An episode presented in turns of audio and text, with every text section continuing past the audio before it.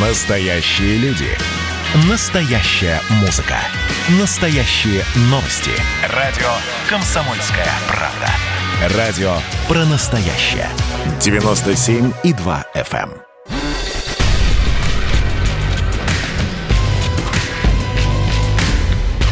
Не фантастика. Не фантастика.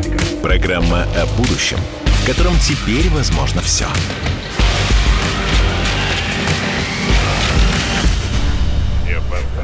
26 марта, пятница, не фантастика, программа о будущем, в котором теперь возможно все, 16 часов 3 минуты. Меня зовут Владимир Торин. Мы рассуждаем о будущем, которое мы заслужили, и в котором теперь возможно все. С нами сегодня абсолютно звездный, невероятный, прекрасный собеседник Мария Захарова, официальный представитель МИД России. Мария, здравствуйте. Здравствуйте. Рады Рады вас видеть. Почти год. Да, Почти взаимно. год мы не виделись в нашей программе с вами. Мы тогда... Но какой это был год? Да. Ну какой это был год? Да. Послушайте.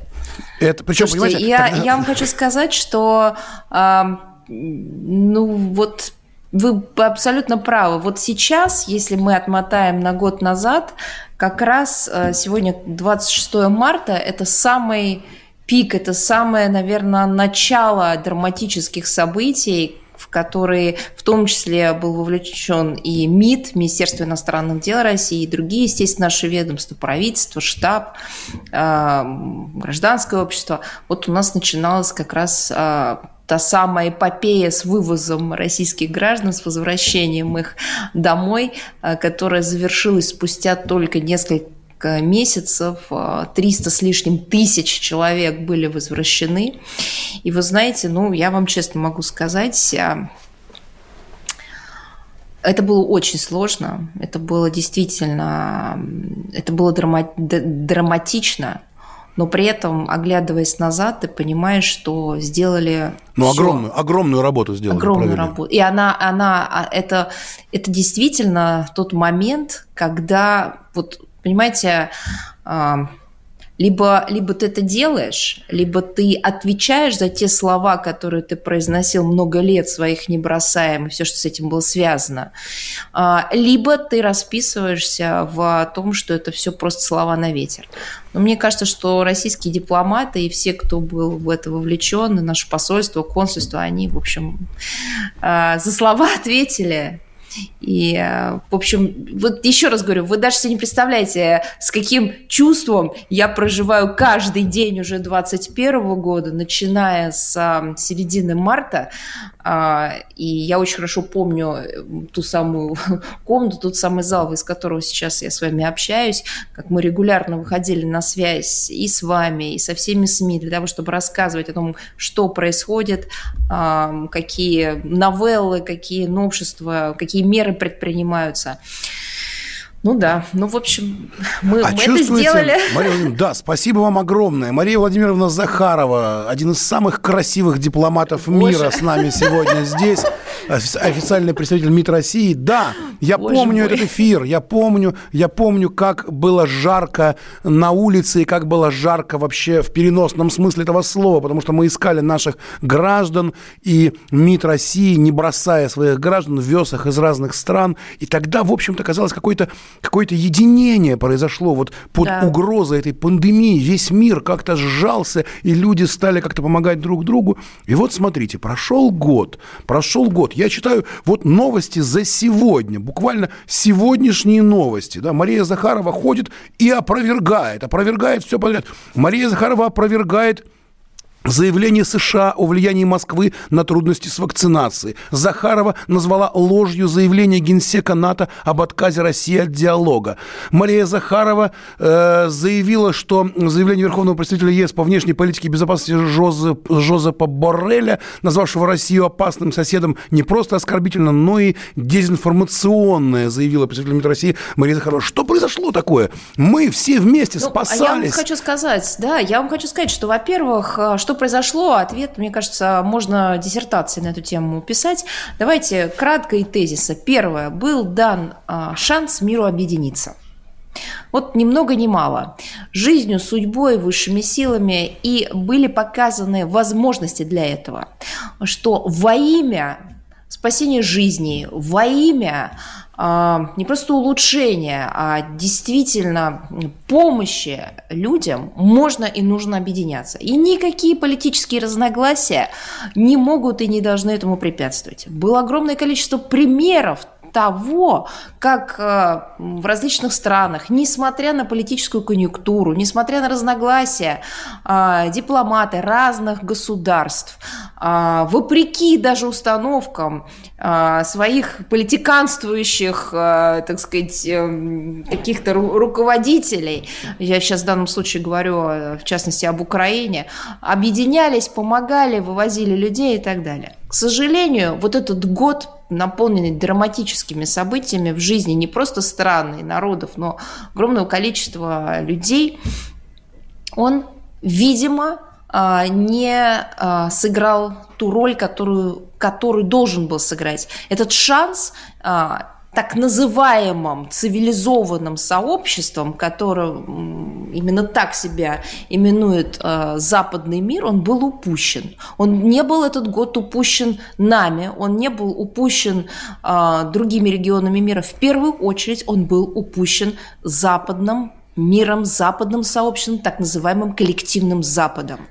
И та лидирующая роль, на которую они всю жизнь претендовали, и, кстати говоря, от которой они не готовы отказаться сейчас, вопреки все, всей реальности, которую мы сейчас наблюдаем, не цепляются за эту идеологему, они цепляются за это название того, что они являются лидерами в мире. Так вот, эту роль лидера они провалили полностью. Они не смогли ни быть в авангарде, ни стать пионерами по решению вопросов насущных проблем, которые ставят перед сообществом. Так мало того, они внутри себя, себя же топить начали. Начали топить себя как союзников, партнеров, как, э, так сказать, представителей этого коллективного Запада. Вот это первый момент.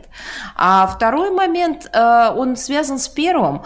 Тот провал, в внутренней политике, в противодействии кризисов, на международной арене, который мы видели за прошедший год особенно, но и за предыдущие годы, нужно было чем-то объяснить своим собственным народам. Опять же, коллективный Запад не нашел ничего лучше, как э, притянуть, подтянуть, вытащить тот же самый, не знаю, жупел, тот же самый Старинный, историю, старинные лозунги, да, старинную, отряхнуть, отряхнуть от нафталина. Старинную погремушку, любимую, э, в виде э, угрозы, российской угрозы Кремля, там, агрессии Москвы и так далее, и так далее. И чем больше проблем у них накапливается, это очевидные проблемы, которые не, а их уже нельзя скрыть. Ну, невозможно скрыть проблему расизма в США. Нельзя это сделать. Невозможно. Все. Она уже, так сказать, вскрыла саму себя. Невозможно вскрыть э, проблемы с вакцинацией. Каждый день мы слышим заявления практически, из, ну, как минимум, из десятка стран э, ЕС и даже НАТО о проблемах с вакцинацией. В чем-то это их глубинные проблемы, в чем-то так складывается жизнь, ситуация, это естественные в чем-то проблемы. Но в любом случае их невозможно скрыть, и не надо их скрывать. Но что они делают? Они делают главную ошибку, вместо того, чтобы разбираться со своими внутренними проблемами, вместо того, чтобы находить выходы из них, они опять возвращаются к любимой игре, вот в традиционную свою погремушку в виде российской угрозы. Вот да. я считаю, это два момента, и поэтому абсолютно неадекватные, понимаете, это, это во всех смыслах неадекватное заявление со стороны НАТО генсека НАТО, членов НАТО по итогам э, заседаний министров иностранных дел, просто неадекватные. Если они в качестве главной угрозы, экзистенциальной угрозы себе называют Россию, ну, иногда Китай, там, Китай и Россию, неважно, иногда там с Ираном что-то у них э, опять, так сказать, тревожить их начинает. Это в год пандемии, это в год, когда их собственное население загоняется по домам, вот вплоть до штрафов. Вы помните, сейчас в Британии находится на рассмотрении, вот я не знаю, вчера не обращала внимания, а, как там продвинулся этот законопроект или нет, о вводе штрафов, о введении штрафов в размере 5000 фунтов за то, что гражданин подданный Британии или иностранец, проживающий на территории Британии, захочет ну, вдруг у него так обстоятельства сложились, выехать за пределы этого государства. 5 тысяч фунтов. Вот сейчас законопроект рассматривается. Ну, о чем это говорит? Ну, вот, понимаете, несмотря на это, все равно главной угрозой является Россия. Причем здесь Россия? И ваши вакцины. Причем здесь мы? Никаким образом не касались их вакцинации, никаким образом не касались их вакцин. Изобрели свою, предложили ее. Мало того, предложили к совместному изучению, к совместному производству, к совместным наработкам. И тут же получили вот этот весь ворох неадекватных заявлений. Обязательно, обязательно обсудим эту историю, которую многие уже назвали «война вакцин», и президент Франции Эммануэль Макрон тут уже э, поучаствовал в этом вот э, большом вот этом вот забеге по средствам массовой информации. Э, буквально через одну минуту, 25 секунд, вернемся в студию программы «Не фантастика». Значит, я самый первый вакцинировался, поэтому меня спрашивают. Поехали, напились и давай, значит, все. Нет больше СССР, мы создали Содружество независимых государств. И скорее хозяину Бушу, старшему президенту США, звонить. Назначьте везде русских, и многонациональные регионы были бы довольны. И дайте больше прав регионам и больше прав предприятий. Итоги с Жириновским. Каждую пятницу на радио «Комсомольская правда». Владимир Вольфович клеймит злодеев – с оптимизмом смотрит в будущее и общается со слушателями. 9 часов вечера по московскому времени. Я все могу сделать. Запросто наведу порядок.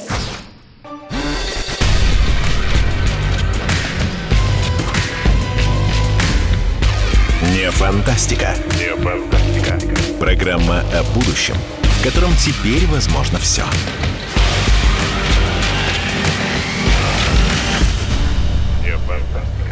Не фантастика. Меня зовут Владимир Торин. Мы вернулись в студию. С нами Мария Захарова, официальный представитель МИД России. И мы рассуждаем о будущем. О будущем, в котором теперь возможно все. Еще год назад мы думали о том, что, в общем-то, пандемия взяла и объединила страны, континенты. А теперь вдруг раз и нет – мы теперь говорим о какой-то странной вакционной войне.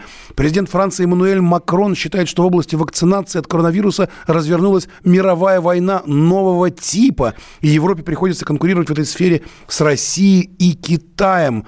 Э, я э, процитирую мою коллегу, по-моему, кто же это пишет здесь, Тина Канделаки это смесь фантомных страхов и паранойи, пишет Тина, вот так вот. Мария Захарова, а вы что думаете? А я думаю, что, знаете, это из разряда, когда одни считают, что с кем-то воюют, а вторые на войну не пришли. Я не знаю, вот э, с кем-то, наверное, они войну ведут, Возможно, сами ее объявили, возможно, сами на нее пришли, возможно, даже от кого-то отстреливаются, возможно, даже эти пули рикошетят, им попадают куда-то, им больно. Не могу вам сказать. Я знаю, что есть действительно информационные кампании по очернению вакцин. Вот мы это на своем, так сказать, примере знаем очень хорошо. Мы ведем целую рубрику а, а, примеры фейковых а, публикаций. Мы вынуждены и сегодня в ходе брифинга говорим а, и вынуждены говорить, и говорим о странных, а, порой, опять же, неадекватных заявлениях представителей а, всяких брюссельских, так сказать, чиновников э, или каких-то структур, которые говорят, что им не нужна российская вакцина. При этом отдельные страны и целый ряд, их с каждым днем все больше и больше, непосредственно даже Евросоюза говорят, что им нужна российская вакцина. Понимаете, вот это мы все видим, но мы ни с кем не воюем мы действительно отражаем очень много нападок и нападений, но мы это делаем давно и не только в отношении вакцин. Мы, извините, пожалуйста, сколько э, прошли в связи с нападками, нападениями, агрессивной риторикой в отношении так называемого применения химического оружия. Парадокс. У нас нет химического оружия, мы его уничтожили. Но нам приходится а, оправдываться при все этом, время. При этом Соединенные Штаты Америки его не уничтожили, несмотря на свои обязательства. И при этом организация по запрещению, подчеркиваю, запрещению химического оружия не находит нужным а, адресовать, так сказать, призывы к США по уничтожению химического оружия, а используется, опять же, с Штатами и их сателлитами в этой грязной возне. Мы это привыкли, так сказать, отбивать и на информационном фронте, и по целому ряду других вопросов. Вспомните Сирию.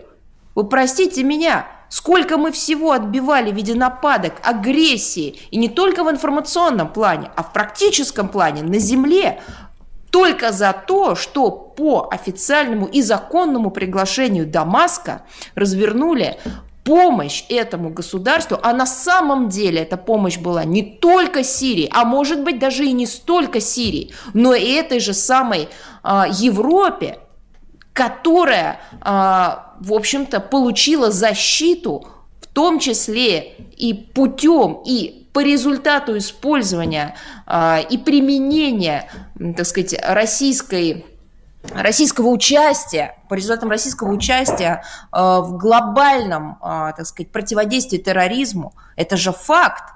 Сколько мы всего вынуждены были говорить и, э, так сказать, разубеждать аудиторию, которую насильно пытались убедить, именно так, насильно, просто принудительно э, заставляли поверить в агрессивный характер российских действий.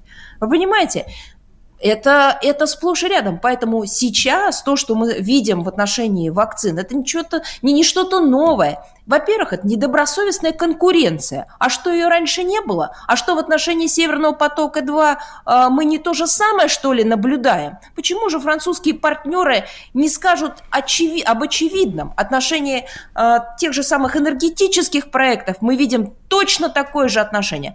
Разница в том, что если вакцина касается практически каждого, это пандемия, она не может обойти кого-то стороной, мы все в этом живем, то, допустим, энергетический проект действительно охватывает только ряд стран, которым он был выгоден, он не является глобальным, он, может быть, действительно не затрагивал другие страны, но те страны, которые хотели в нем участвовать, они участвовали. Вот вам был пример такой же недобросовестной конкуренции. А что, единственный, что ли, пример? Их огромное количество. В этом смысле ничего нового, такая же недобросовестная конкуренция. Далее идем использование информационных ресурсов, пропаганды как обеспечительного фактора в недобросовестной конкуренции. Опять разве что-то новое? Нет, конечно. Мейнстрим э, западный просто перешел все грани за последние годы, действует открыто, просто не дает возможности присутствовать информационно другим точкам зрения. Поэтому, опять же, ничего нового. Новое только одно, что умудрились использовать все уже старые отработанные технологии в контексте общемировой проблемы. Не той проблемы, как ту, которую можно обойти, переждать, пересидеть. Нет, которой нужно отвечать и которую нужно решать сегодня всем. Вот не, даже в этих условиях, которые весь мир так сказать, поставили перед фактом необходимости сплочения, умудрились действовать по старым же лекалам. Ну и давайте тогда, э, в общем-то, в центр, в самую, в самую главную, в самую такую наиболее такую резонансную точку вот этого вот э, противостояния. Цитадель. Цитадели этой, да. Пос, тема последних пары недель – это вот э, высказывание президента США Байдена в адрес Владимира Путина. Наш посол в Вашингтоне Анатолий Антонов уже некоторое время находится в Москве для консультаций. Может быть, уже можно сказать какой-нибудь результат этих консультаций. Да, ну, конечно. И... Они идут активнейшим образом. Да, и как и, может быть, и, может быть, изменится как-то отношение России США или не изменится? Сейчас формируется по итогам, по итогам консультации, которые очень интенсивно проходят, а, будет сформирован, так сказать, подход к а, двусторонним отношениям. Ну, я не думаю, что нужно комментировать это сейчас, потому что он только прибыл и уже приступил к этой работе. Но потом мы это сделаем обязательно. Что касается высказываний, то, на мой взгляд, уже весь мир обсуждает а, вчерашнюю пресс-конференцию президента США, которая стала действительно, в общем-то, где-то даже, в общем-то, шокирующей, потому что я не знаю, как вы, но для меня э, это был такой сюрприз. Я не ожидала, правда. То есть я ожидала всего, чего хотите. Э, не знаю, что она будет э, гибридной с подключением журналистов онлайн, что там она будет, э, с, так сказать, подчинена антиковидным мерам, э, что она может быть очень долгой, что она будет с модерацией, что она какую угодно, что она будет с переводом на языки, что, а, ну, какую угодно, но не то, что мы видели вчера, ну, я не знаю, э, кто-то вчера, кто сегодня, с учетом разницы во, во времени. А, что мы увидели? Мы увидели абсолютно постановочную историю. Ну, то есть вот по-разному можно называть, либо режи, отрежиссированная, либо постановочная. Но в любом случае эта история не а, естественного общения спикера с журналистами. Наши, наши читатели, кстати, пишут э, примечательно, что всего один раз упомянули про Путина вскользь. Почему так странно? Почему? Казалось бы, что будет больше про Путина и про Россию вот на этой пресс-конференции. Да потому что там все было выстроено, так сказать, вы же видели, а, опубликовали, так сказать, э, кадры того, какая у него лежала э, схема э, рассадки журналистов с обведенными фотографиями, соответственно, видимо, и вопросы были подготовлены, учитывая, что он их зачитывал. Подождите, это, в общем-то, э, речь идет о президенте государства, который вот-вот недавно э, завершил предвыборную кампанию. Он, в принципе-то, не отчитывается. Он только говорит о том, как его предвыборные обещания укладываются в формирование, так сказать, руководящего состава страны, э, подбор кадров, так сказать, первые наметки по, так сказать, шагам предстоящим. То есть здесь же речь идет не об отчете за проделанную работу, работу, где нужны цифры, факты, и нужна обязательно опора на текст. Речь идет о том, что он рассказывает о своих, э, так сказать, первых, э, первых месяцах, э, ну, то есть то, что является именно, ну, как бы то, что не от бумаги идет, это э, живо, это вокруг тебя, ты в этом участвуешь, и ты об этом рассказываешь. И второй момент, именно ведь все ждали, в общем-то, демонстрации э, восстановления тех самых связей между Белым домом и журналистами, о которых говорила демократическая партия США как об утраченных. Ведь один из основных посылов критики предыдущей администрации было то, что они а, полностью разорвали связи с журналистами, они не работают, они унижают журналистов, они дискриминируют журналистов. Мария Владимировна, у нас буквально вчера 10 секунд. Видели. 10 секунд да, буквально. мы вчера все видели. Вот, мы вчера все видели. Мария Захарова, официальный представитель МИД России. Мы вынуждены прерваться на новости. Ровно через 5 минут минут мы здесь в студии программы «Не фантастика», чтобы обсудить с Марией Захаровой, что ждет нас дальше. Поехали, ребят! Во всем и всегда быть первыми, склонность к тому, чтобы всех всегда и во всем переплюнуть. Если мы что-то делаем, то это должно быть лучшим в мире. И тогда мы будем наплевательски ко всему относиться, ходить без масок, чихать и кашлять и ездить в переполненном трамвае. Завтра эту концепцию будут презентовать. Вау, круто! Предчувствие перемен. На радио «Комсомольская правда».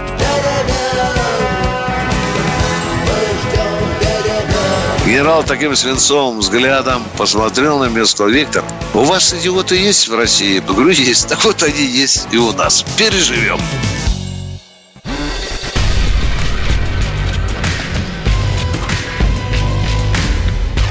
Не фантастика. Не фантастика. Программа о будущем, в котором теперь возможно все.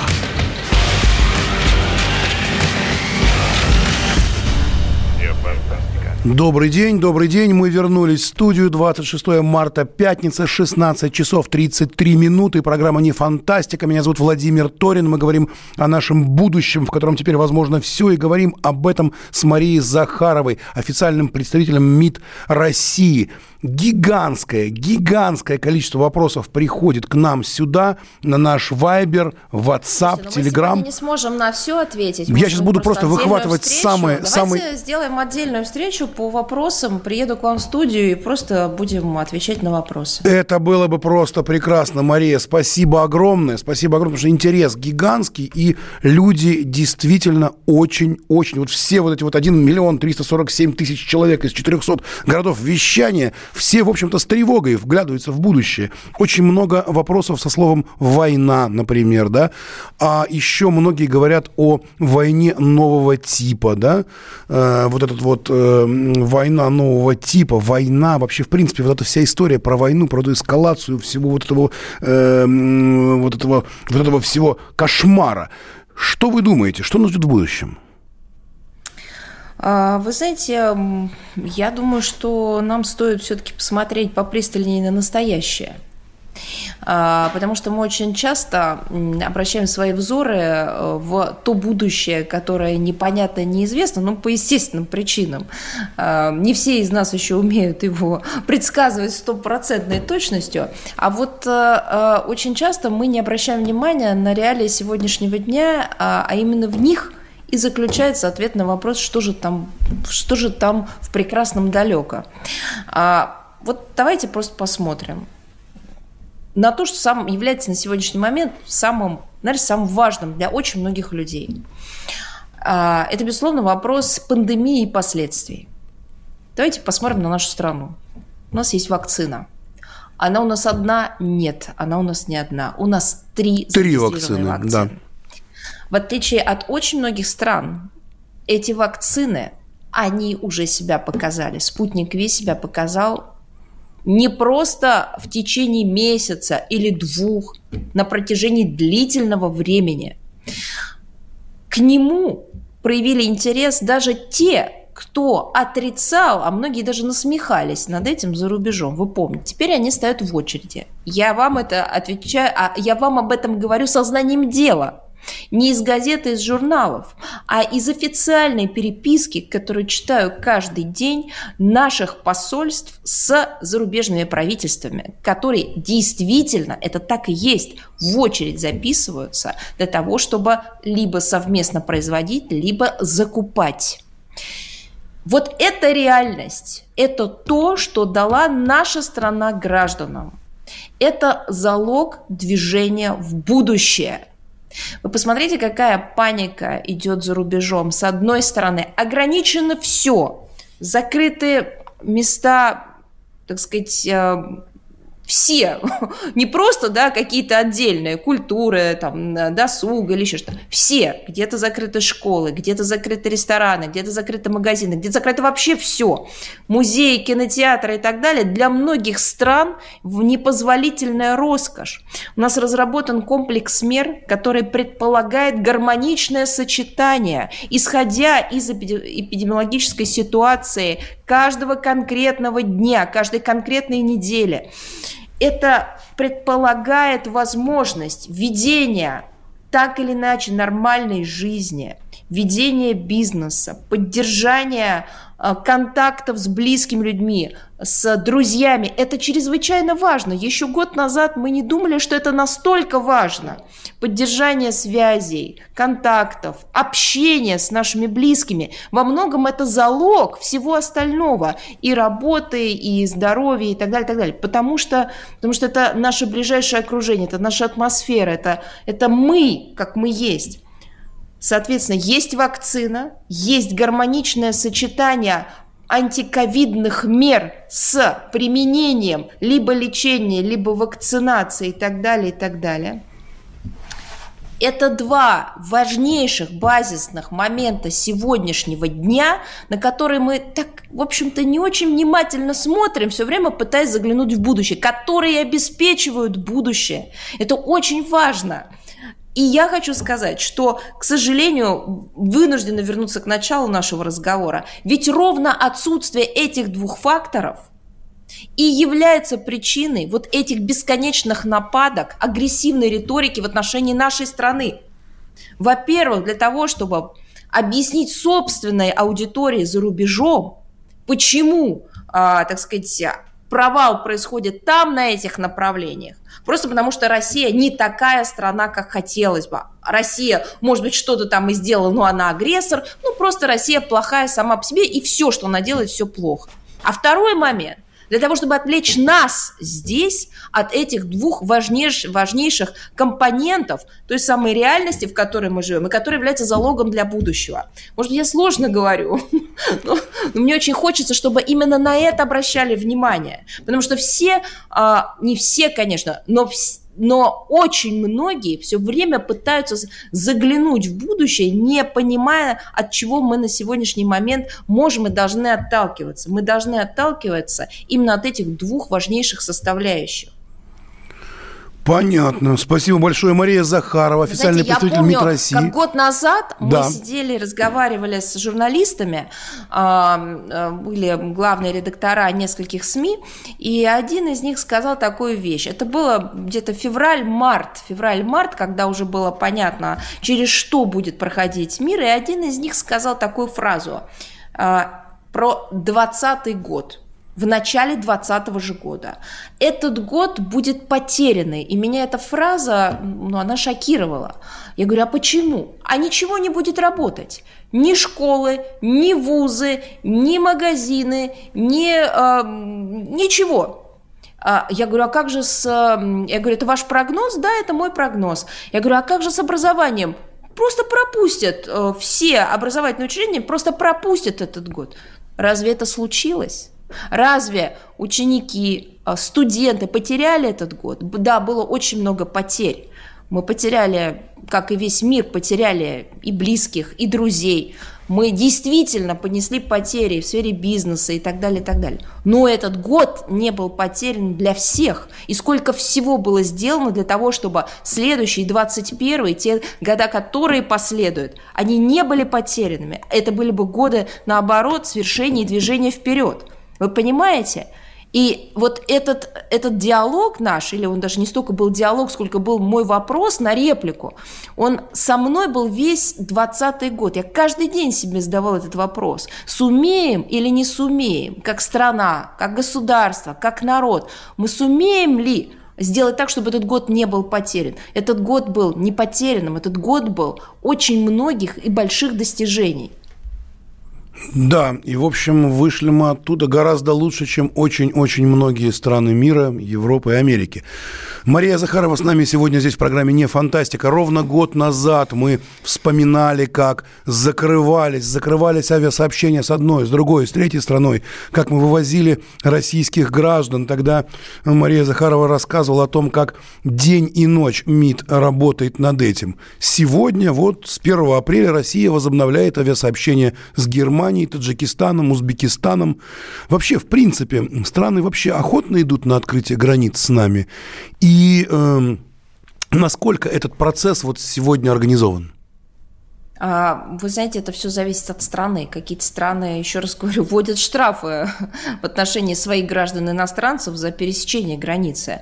Для каких-то стран, а, наоборот, это вопрос жизненно важный, а, потому что речь идет о производстве, бизнесе, туристической сфере, гуманитарной сферы. Ведь пересечение границ – это не только отдых и не только бизнес, это, помимо всего прочего, лечение, это м, соединение с своими семьями и так далее, и так далее.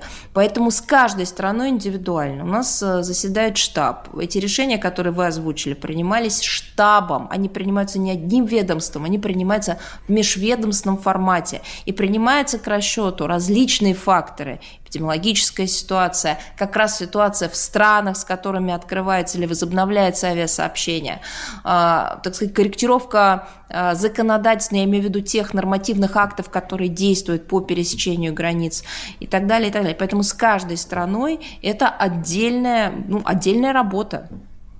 Угу. Отлично, вот здесь беспокоятся наши э, радиослушатели, э, точно ли ответит Мария Владимировна Захарова на все вопросы. Да, Мария Владимировна пообещала, что придет к нам в эфир, не просто в эфир, а прямо в саму программу. Вот поймали мы ее, точно ждем, ждем вас, Мария, ждем самого красивого дипломата России. Значит, э, Просто всех не видели. У нас очень... Хорошо, мы об этом тоже поговорим. э, С эстетикой неплохо. Отлично, отлично, отлично. Итак, друзья мои, э, мы прерываемся на, на одну минуту 30 секунд на рекламу.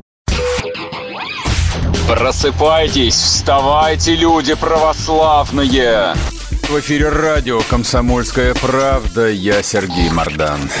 Прогноз на 21 год вас не порадовал, я надеюсь. Конвойные в белых тулупах, лающие овчарки, прожектора шарят по белой пустыне. Давайте уже вот по-нашему, по-русски скажем. по-русски. Врагам и изменникам Родины нет и не будет пощады. На Руки стене- прочь от Егоды. У него нашли огромный дилдо в шкафу. А вообще он отмазывал заключенных и пил с ними коньяк. Каждое утро в 8 часов по Москве публицист Сергей Мардан заряжает адреналином на весь день. Мне кажется, это прекрасно.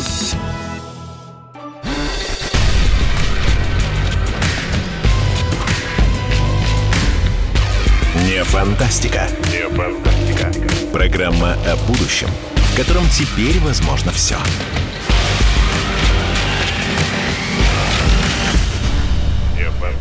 Не фантастика, программа о будущем, в котором теперь возможно все. Меня зовут Владимир Торин, в студии Захарова Мария Владимировна, государственный служащий, дипломат, директор Департамента информации и печати Министерства иностранных дел Российской Федерации. Итак, что же нас ждет? Пресс-секретарь Кремля Дмитрий Песков заявил, что Запад не должен навязывать России незаконные или отсутствующие у нее ценности. Так он прокомментировал высказывание секретаря Совета Безопасности Российской Федерации Николая Патрушева об экспансии западных идеалов и советника министра обороны Андрея Ильницкого о ментальной войне против России. Мария Владимировна, Ой. Кто? Что касается, что касается этого комментария, или, по-моему, это была публикация, я видела это в обзоре, мы как раз были в составе делегации Сергея Юрьевича Лаврова э, с визитом в Китай и Южную Корею, и э, я это видела в, так сказать, в сводках, вы, вы сейчас процитировали Андрея Ильницкого о ментальной войне, я не уверена, что будет этично мне сказать, что я поддерживаю его и так далее, но я а, абсолютно точно а, увидела в этом а, комментарии, в этом заявлении вот ту самую реальность, о которой мы говорим.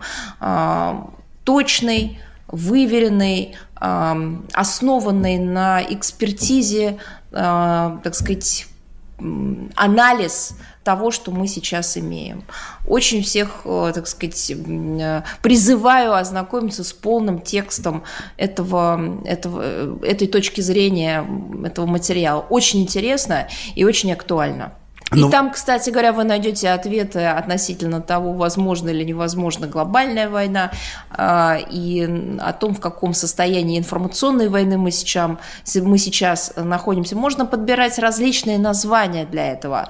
Идеологическое противостояние, хотя, на мой взгляд, это абсурд э, говорить о каком-то идеологическом противосто... противостоянии, потому что вот холодная война основывалась на идеологическом противостоянии. Это были действительно битвы двух э, концептуальных подходов. Двух да, супердержав. Нет, я бы даже не так сказала. Это не просто была битва двух э, супердержав. Это была как раз битва двух концепций, идеологий, двух систем. Систем, в основе которых было ну, если не сказать диаметрально противоположное, то уж точно различное а, восприятие путей развития, выстраивания экономик, э, так сказать, э, регулирования или нерегулирования различных сфер жизни. Вот это действительно была, так сказать, э, ну, идеологическое противостояние. На сегодняшний день большинство стран, подавляющее большинство стран высказали поддержку демократи... демократии, демократическому пути развития со своими, так сказать, нюансами, со своими особенностями, потому что, простите меня, ну не могут быть одинаковыми а, пути развития страны с миллиардным населением и страны с населением в 1 миллион человек. Ну, есть нюансы, есть разница.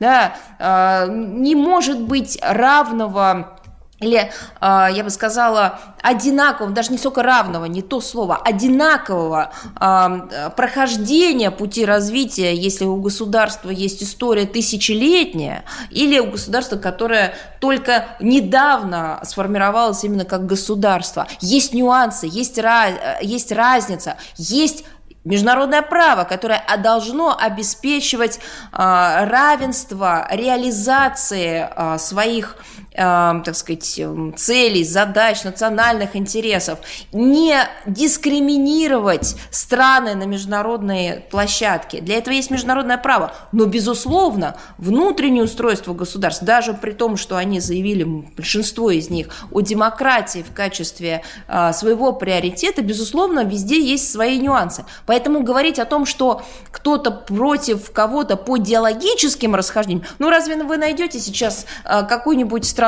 две-три страны, которые бы сказали о том, что а, исповедуют терроризм или международный терроризм как норму? Ну нет таких стран. Вы найдете ли страну, которая скажет о том, что права у, прав у людей нету и что не нужно соблюдать права человека? Ну нет таких, опять же, стран все исповедуют так или иначе очень похожие или, по крайней мере, эм, э, я бы сказала, выросшие из одной международной правовой среды подходы. Но другое дело, что кто-то, и мы знаем, кто, и мы сегодня об этом говорили, чувствует себя исключительным из этой системы, а, которая основана на международном праве, предполагает равные возможности, но при этом а, и индивидуальный путь развития в том числе. Вот просто кто-то, а в первую очередь это Соединенные Штаты, говорит о том, что это для вас, для всех, а мы исключительны, и мы а, не подчиняемся никаким правилам, законам и нормам, мы сами будем диктовать, именно так, диктовать условия и так далее. Поэтому это не имеет отношения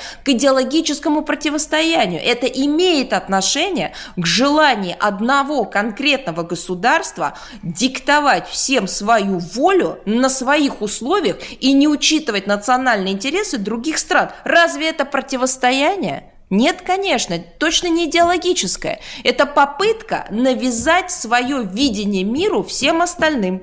Вот и все. У, в отношении определенного количества стран у США это получилось. Ну, посмотрите на страны ЕС. Многие из них забыли, что такое есть суверенная политика.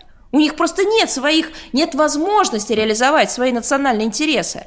Кто-то еще сопротивляется, кто-то находится в каком-то недоумении от того, что происходит, потому что есть национальные интересы, а есть диктат. И как это соединить, непонятно, тем более в условиях как бы демократии – вот и все. Поэтому а, очень, еще раз возвращаясь а, к тому материалу, о котором мы говорили, очень интересная статья. Андрей Ильницкий, просто всех призываю прочитать. А, еще раз хотел бы сказать, что по-разному можно это называть, там, ментальная война, еще как-то, но то, что речь идет о использование информационной среды в качестве арены насаждения своих интересов, а, использование информационных технологий в общем-то, для доминирования это э, сто процентов. И, к сожалению, этим грешат наши западные партнеры. Мария Захарова, официальный представитель МИД России, сегодня здесь с нами в программе «Не фантастик». Огромное количество вопросов. Мы договорились о том, что сможем их задать Марии Владимировне в следующую нашу встречу. Спасибо огромное всем, кто был спасибо. сегодня с нами. Меня зовут Владимир Торин. Мария Владимировна, спасибо вам. Спасибо. До свидания, дорогие друзья. Увидимся, услышимся в понедельник, 29 марта.